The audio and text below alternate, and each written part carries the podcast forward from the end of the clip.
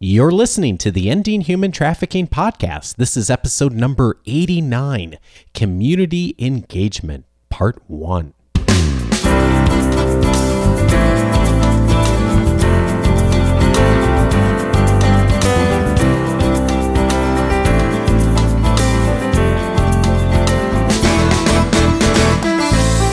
Welcome to the Ending Human Trafficking podcast. My name is Dave Stachowiak.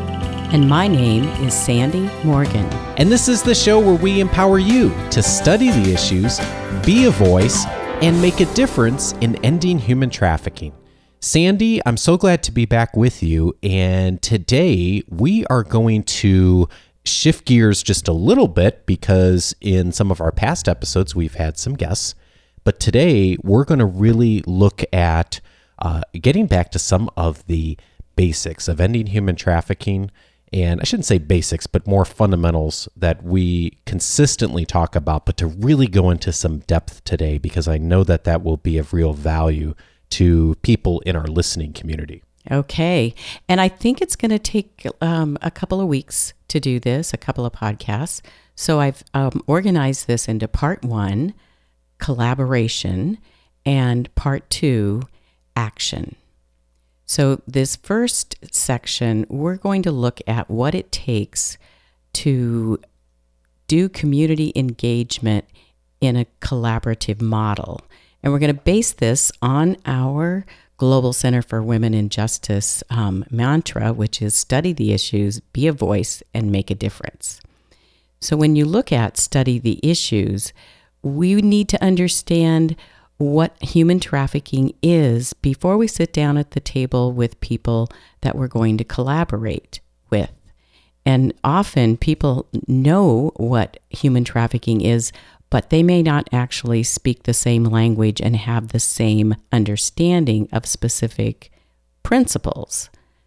And uh, from an organizational leadership perspective, that could be chaos, right?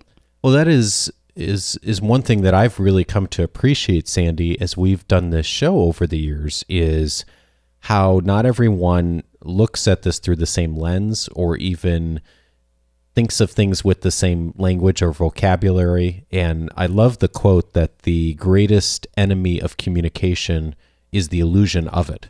and so if we assume that we're all saying the same thing just because we say something like human trafficking or collaboration, that uh, sometimes that assumption can get us into hot water in the long run if we don't really have that that dialogue uh, upfront about what it is we're talking about. So that's why the first thing I want to do is frame this so that we have a common language, um, an appreciation for working within a legal framework, and the ability to identify our own role and appreciate and respect the roles of others on the community team. Fabulous. Well, I am excited to hear what uh, what what you uh, what you think is the best place for us to start there. Well, I was I was in um, New Hampshire doing a community engagement training for a, a wide variety of community participants in their battle to end human trafficking, and there were law enforcement people, healthcare people, community NGO leaders, and coalition partners, attorneys. It was a great example of the wide variety of people who are willing to sit down at the table and work together if they can figure out how to build that communication structure and strengthen their understanding of the perspective. I guess I'm saying um, more than just understand somebody else's role, but actually indicate and build appreciation and value for somebody else's role. Mm. So exciting that there's so many people who are engaged in wanting to help. So now our our next step is to really uh, help everyone to work together to understand the language and the and, and, and a collaborative effort. This is so important um, as we are coming to the end of the year and we begin to look forward to all of the um, National Human Trafficking Prevention Month activities, I look back and remember when it was called prevent it was called Human Trafficking Awareness Day, then it was Human Trafficking Awareness Month, and now it's Human Trafficking Prevention Month. So, how are we going to start doing engagement that does prevention? When we hosted um, a summit focused on commercial sexual exploitation of children, the professionals, now these weren't the community people, these were the professionals, the judges, the probation officers, child welfare um, department leaders, and they identified community engagement as the third most important target to improve the opportunity to in, um, intervene and protect and rescue victims of sex trafficking. Mm. So it's super important. So let's kind of look at where would we begin with studying the issues. And for me, it seems that it's really important for everybody that's at the table to be able to identify the elements of human trafficking. And sometimes in general conversation, people have misunderstandings that are pretty much based on what they've seen on TV, um, in the movie theaters. And so it has an element of, of being rooted in what is actually happening. But then the actual details um, are not at all congruent with where the legal understandings are. So you can go back to a previous podcast and we'll find that and put that in the show notes for you.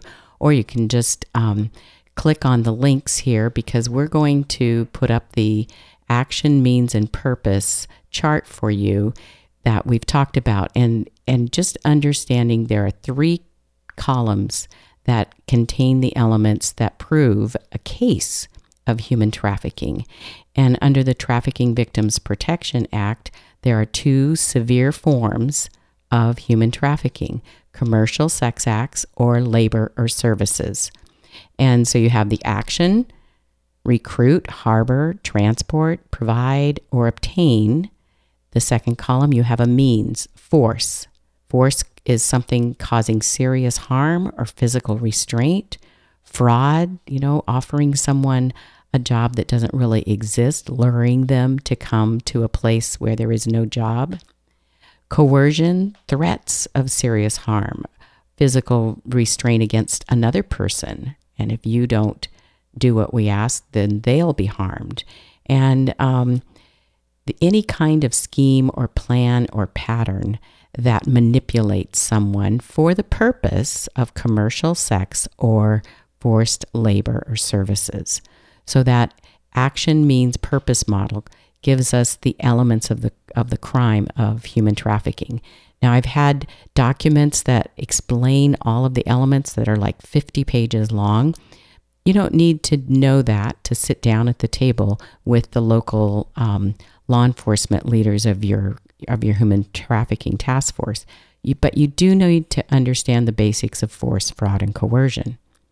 And Sandy, do you need to have all three of these elements, or is two enough just so we all understand the process of how we look at this? You have to have one action, one means, and one purpose. So something out of each three of those sections needs to be identified. And often there are multiple things out of each one. Yeah, I, I think it's really important to know in the action that um, it's much more than just transportation. There's kind of a common myth that this happens across borders. It can happen on the same street and on the same block. And and I know that it's one thing for us to say it, uh, and it's another thing to be able to look at it and have it be tangible. So if you're listening and you missed any of those pieces, we're going to have this posted up on the show notes for the episode. So you can always reach that at gcwj.vanguard.edu. And this, of course, is an episode 89. So this all of the things that Sandy's mentioning here will be posted up there so you can get easy access to. So don't worry about not being available and uh and it's going to be uh it'll be a good this, this page is very simple Sandy as far as being able to just get it down to the fundamental things to look at. Exactly. And and you don't have to be an expert on someone else's role. You just need to understand the significance of their role and reinforce um, the value to the whole team so that there's not separate agendas at the table. So when you're when you're looking then you've looked at the law, you understand that labor what labor trafficking is and and you begin to study this a little bit more, starting in 2008, we were required to produce, we, our government, the U.S. Department of Labor, a list of goods produced by child labor or forced labor. And those reports come out every fall. And now there are four years of reports available, five years. And we find out what products are made with slave labor that end up on our shelves in the US. So it helps us begin to look at the bigger picture of, of human trafficking in the United States and the global impact. And if we're really going to end human trafficking, it's not going to end in in one place um, exclusively and the rest of the world still has it. We have to all work together. Labor trafficking. And so look at the list of goods produced by child labor or forced labor. Sex trafficking, if the victim is under the age of 18, we do not have to prove the middle column, the elements of force, fraud, or coercion. Consequently, we just need to identify that a minor was recruited or obtained or provided for the purpose of commercial sex, and there are the elements of a sex trafficking case. That's it. Simple. So the that key piece is if a person's a minor, that that part doesn't need that. Um, uh, what's the word I'm looking for? That that standard doesn't necessarily need to be met. Right. So right. Yeah, It's a much lower standard. Now, the interesting thing and the questions I often get, well, what if a child is being um, sexually abused? Um, can I call the 888 37 37 888 number? And um, we have had laws for for a very long time for sexual abuse, and you call your child welfare department, you called your child protective services, and you call your local law enforcement. But commercial sexual exploitation involves a profit. It's for business. Someone is making money by selling um, a minor or an adult, either, either way. So the idea of human trafficking being a catch all for everything, we have to kind of move away from that and we need to focus on what this really is. That's why you often hear me talk about the language um, at issue so that we use the term commercial sexual exploitation because it identifies the process and terminology that is um, fuzzy and people there is loaded with people's preconceived ideas are things that are like prostituted prostitution sex worker those are not best practice terminologies let's stick with the terminology in in the law and then we're all on the same page I'm so glad you mentioned that because I have heard you so many times use the word commercial in commercial sexual exploitation. And I never really thought about it until you just said that of why that word's there and the distinction between that and, like you said, some of the laws that, you know, the situations that are uh, just as unfortunate but are different as far as how it falls under the law and who, what agency and things like that that you would contact and, and would handle situations like that. So it's, um, thanks for making that distinction. Well, and you know why that's so important? If we sit down at the table with 30 people and we all want to work towards the same goal of ending human trafficking, but there are different factions that have different viewpoints on things like prostitution and I don't want to have those arguments and because it drains the energy and the capacity of the whole the whole coalition. Mm. So for me, as long as we stick to the terminology in the law, commercial sex acts, then we're fine. And we don't have to talk about different um, ideologies. We just focus on the issues and the way that we have common language. And one of the ways to learn the language, there are several resources that I'd like to point you to because just listening and looking at this chart is is uh, just the beginning. The Blue campaign for the Department of Homeland Security has an amazing human trafficking awareness training. It'll take you between about 20 to 30 minutes.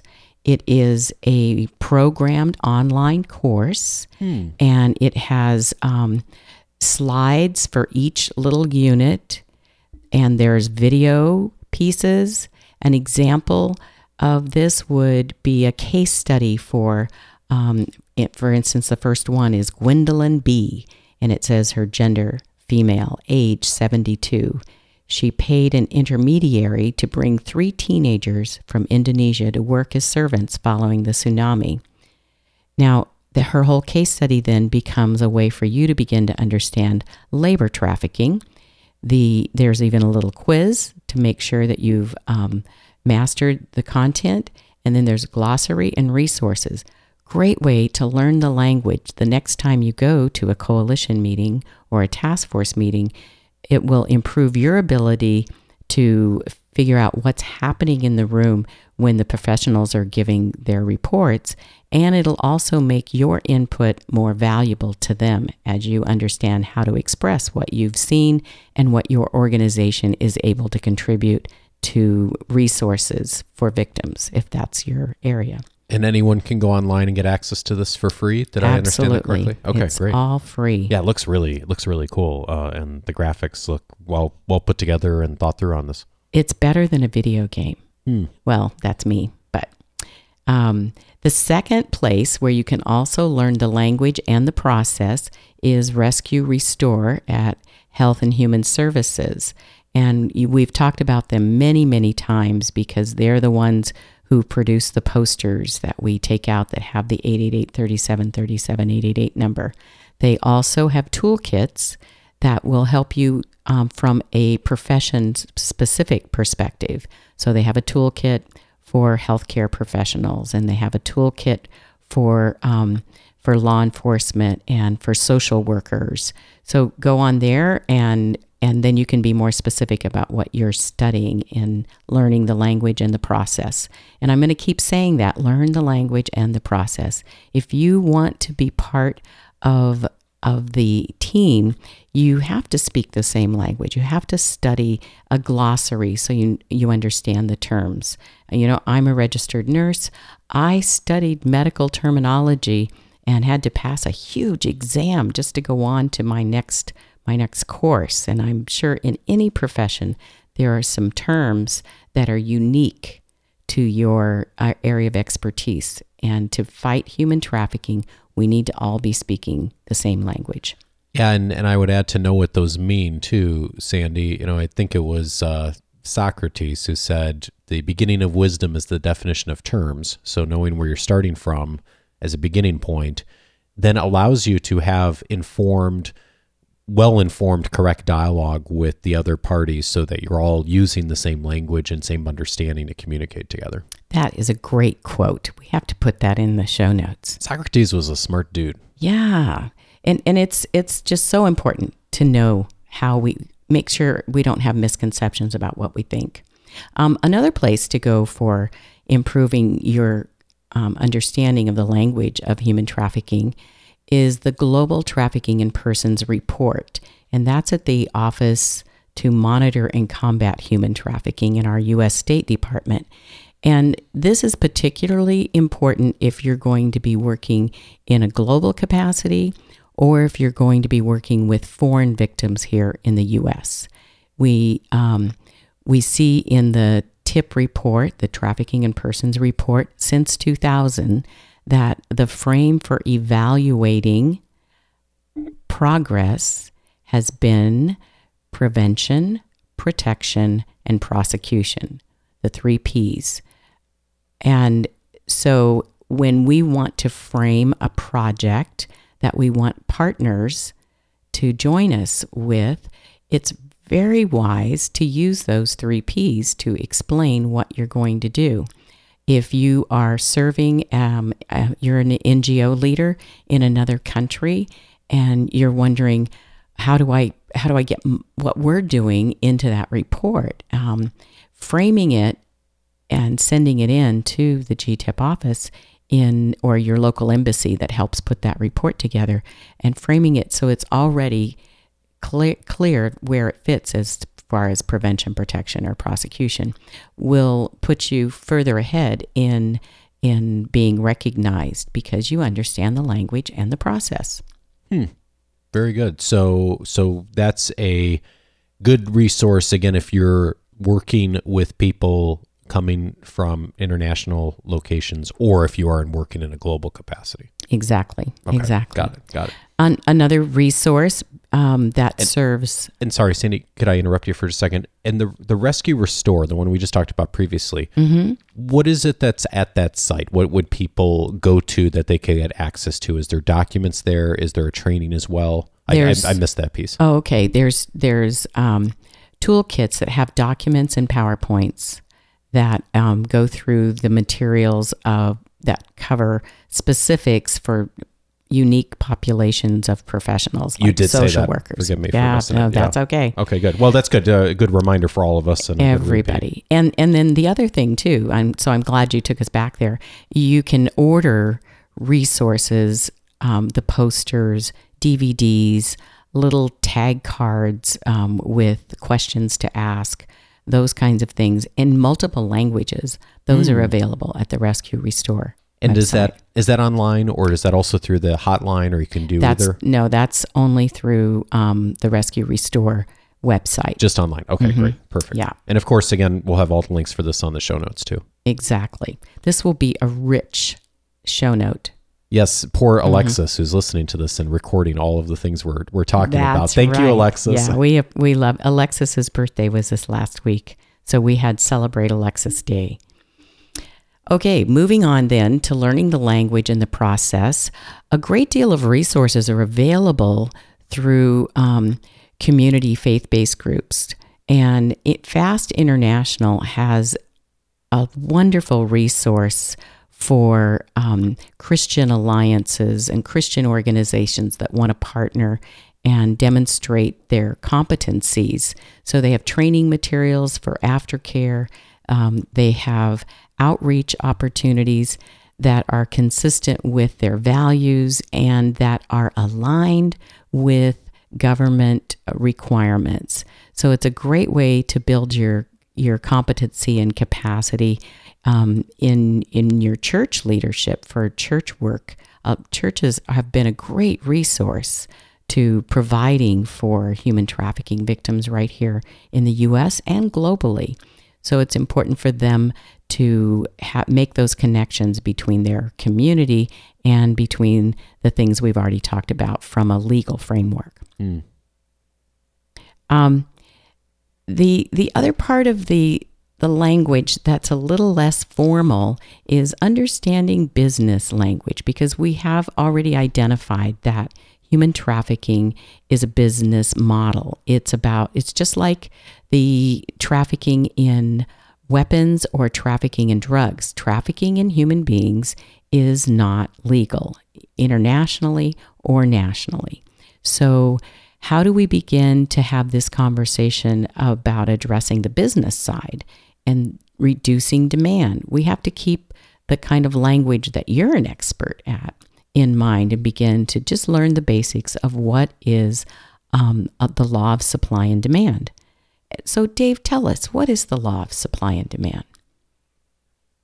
Oh, that there's an equilibrium point. So, Hmm. and I'm not going to do. I'm not an economist, so I'm not going to do this justice. But, uh, but you know, there's if you have more demand than there is supply, you know, a couple of things will happen. Either the price will go up, or eventually the market will respond to have more supply out there. And so, one of the reasons this becomes so relevant with trafficking in all its forms is that the reality is that sometimes we gloss over or we don't like to think about very much is that there is a demand for it.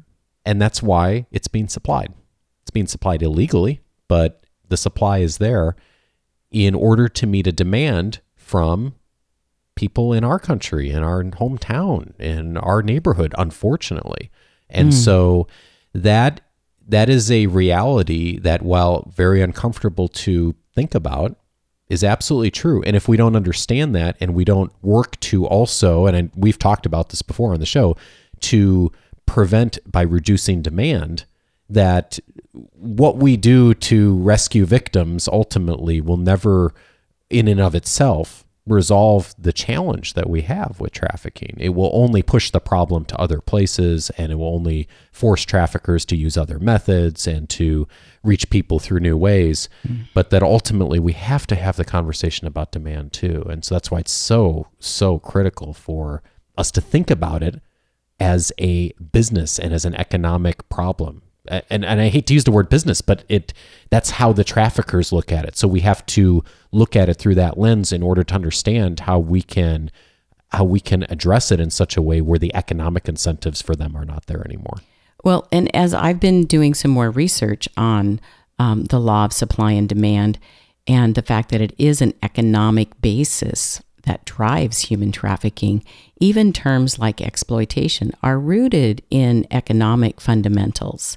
Um, and when we look more deeply at this here in California, we are very, very glad that we have a little bit more resource to address this than than um, many other places because we have the California Supply Chain Transparency Act, and reducing demand is going to require reducing demand for slave made products. We have um, a growing momentum on reducing demand for commercial sexual exploitation of women and children and men.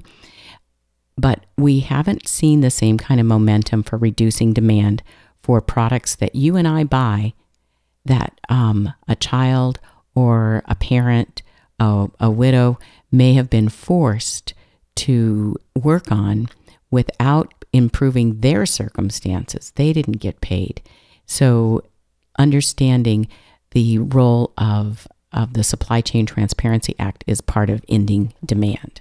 Well, I'm glad you mentioned that too, Sandy, because and that, that speaks to the importance of collaboration across agencies and jurisdictions and even countries. Because if one jurisdiction, say California, who's been a leader in this in a lot of ways, um, passes all these laws and, and really does reduce demand here, uh, if that's not worked on in collaboration with other agencies and other jurisdictions, people will just go somewhere else. You know, Oregon will become more, yeah. you know, or Nevada and you know all the other places. So, so really that that just speaks so importantly to the collaboration you're talking about here of us all working together to really look at the bigger picture and the broader picture and that we need to invite business leaders into this conversation. Absolutely, sure. absolutely. So the third area uh, we talked about, um, we talked about language and laws, and now I want to talk a little bit about roles, and I'll I'll put a link to the podcast where we described the three P's and the fourth P.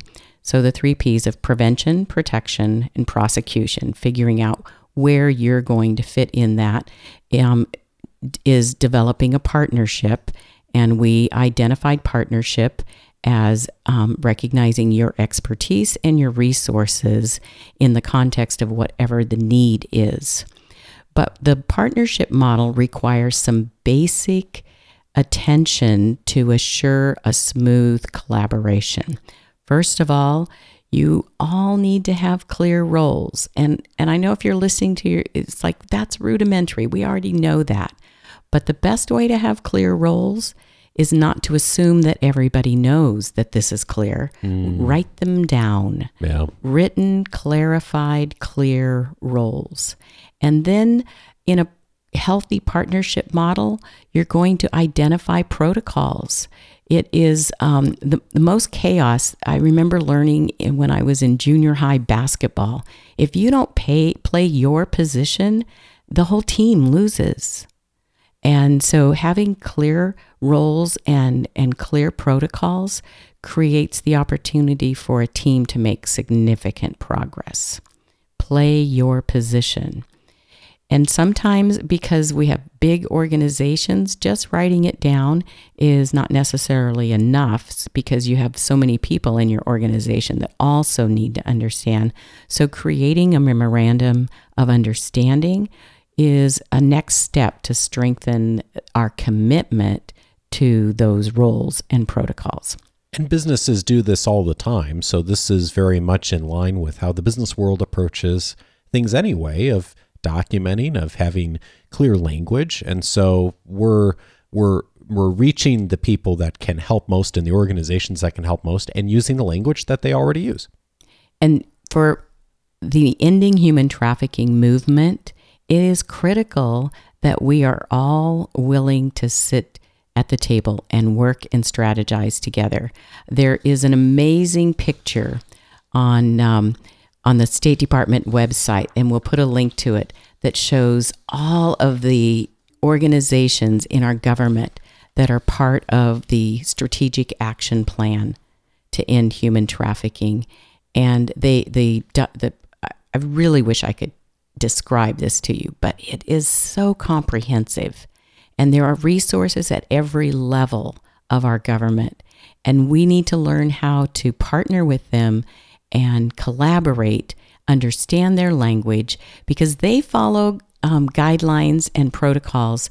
And as much as they might like to work with you, if you don't fit into their requirements, they just don't have uh, the freedom to break those protocols, and they can't do that. We want to be partners. We want to speak the same language, respect um, the laws and the rules so that we can all together build the momentum to end human trafficking. You know, Sandy, you mentioned language, and one of the things when we, from a business context, whenever we're working as a training organization, one of the first things we'll do is often ask an organization for their list of competencies for leaders or for managers in their organization. And every organization uses a slightly different list and has a slightly different vocabulary, but the list is always very similar. But one of the things we do at the very start of the relationship is we figure out how do we align the language we're using mm. between organizations so that we ultimately create a solution for them that is going to match what their people and their culture already understand and that's exactly what you're talking about here is us getting together and collaborating and understanding the language so that we can then move forward together in partnership in a way that's going to make the most sense to everybody and ultimately be the best possible outcome for everyone involved who, who all care about this issue and want to support it. And for me, if I'm going to be on somebody's team, I want to be contributing what I do well at. I don't want to be assigned something just because somebody needs to do this if I'm not good at it. So, partnership that's built on resources and expertise, uh, sign me up for that because I can be successful. Well, speaking of being successful, I don't think we're going to be entirely successful on hitting every single thing just in this one episode. So, we are going to have a part two to this coming up in the next episode in two weeks. Am I correct on that's that? That's right. That's right. Okay, perfect, perfect. And we're going to move from um, um, collaboration models to actually um, doing something. How are we going to take action? Fabulous. Well, in the meantime, we would really suggest uh, having you get started by going to the website, downloading some of the things that we spoke about here today, and checking out the links to all these resources. And the best way to do that is to go to our website, which is for the Global Center for Women and Justice uh, here at Vanguard University, and that website is gcwj.vanguard.edu. Again, gcwj.vanguard.edu for the Global Center for Women and Justice. You can also always reach us by phone 714 966 6360. And by the way, while you're online on our website, there's a spot there to join our uh, email updates. So check that out and jump on if you haven't already. You'll get regular updates on what we're up to, resources available, and where Sandy is traveling across the world. You're leaving for England tomorrow. I yeah, can't believe it right. when we're recording this. So um, Sandy's always up to great things to support this movement. And we're so thrilled that you took time to invest with us today. And we'll see you again in two weeks. Take Thanks care. for listening. Bye.